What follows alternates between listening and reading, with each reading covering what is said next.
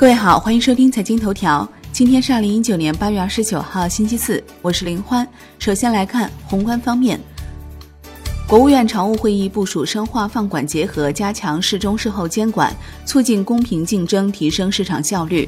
决定再取消内燃机、汽车制动业等十三类产品生产许可证，更大释放市场主体创新创造活力。确定进一步促进体育健身和体育消费的措施，部署推动在线教育健康发展，促进教育公平。全面推开国资划转社保基金操作性文件即将出台。专家认为，四季度国资划转社保将提速，满足条件的四十多家央企以及国企将加快实施划转。按照当前的国有资产总量，可划转规模会有望接近十万亿。发改委、税务总局联合发布关于加强个人所得税纳税信用建设的通知。二零一九年，财政部下达农业转移人口市民化奖励资金三百亿元，支持农业转移人口市民化，推进新型城镇化。央行周三开展六百亿元七天期逆回购操作，当日有六百亿元逆回购到期，完全对冲到期量。据上海证券报报道，央行将于四月一号降准造谣者，已被公安机关处以行政拘留五日的处罚。此举再次证明，网络不是法外之地，造谣必被严惩。国内股市方面。上证指数收盘跌百分之零点二九，深成指跌百分之零点三一，创业板指跌百分之零点一八。两市全天成交额四千九百三十六亿元，较上一日有所缩减。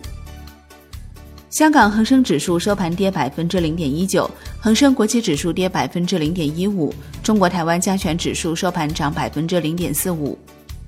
金融方面，针对有报道称。中国央行将在未来几个月内正式推出数字货币，可能会在十一月十一号正式推出。接近央行消息人士回应称，上述内容均为不准确猜测。产业方面，工信部表示，研究把甲醇汽车纳入乘用车企业平均燃料消耗量与新能源汽车积分并行管理办法管理，支持甲醇汽车发展。国际股市方面，美国三大股指集体收涨。截至收盘，道指涨百分之一，标普五百涨百分之零点六五，纳指涨百分之零点三八。欧洲三大股指多数下跌，德国 D X 指数跌百分之零点二五，法国 C C 四零指数跌百分之零点三四，英国富时一百指数涨百分之零点三五。商品方面，COMEX 黄金期货收跌百分之零点二一，COMEX 白银期货收涨百分之零点八六。New Max 原油期货收涨百分之一点七七，连涨两日，创一周新高。伦敦基本金属收盘涨跌不一，其中 LME 七铜、LME 七镍、LME 七锡收涨，LME 七锌、LME 七铝、LME 七铅收跌。国内商品期货夜盘多数上涨，其中动力煤、橡胶收跌，沥青收平。债券方面，国债期货窄幅波动，近乎收平。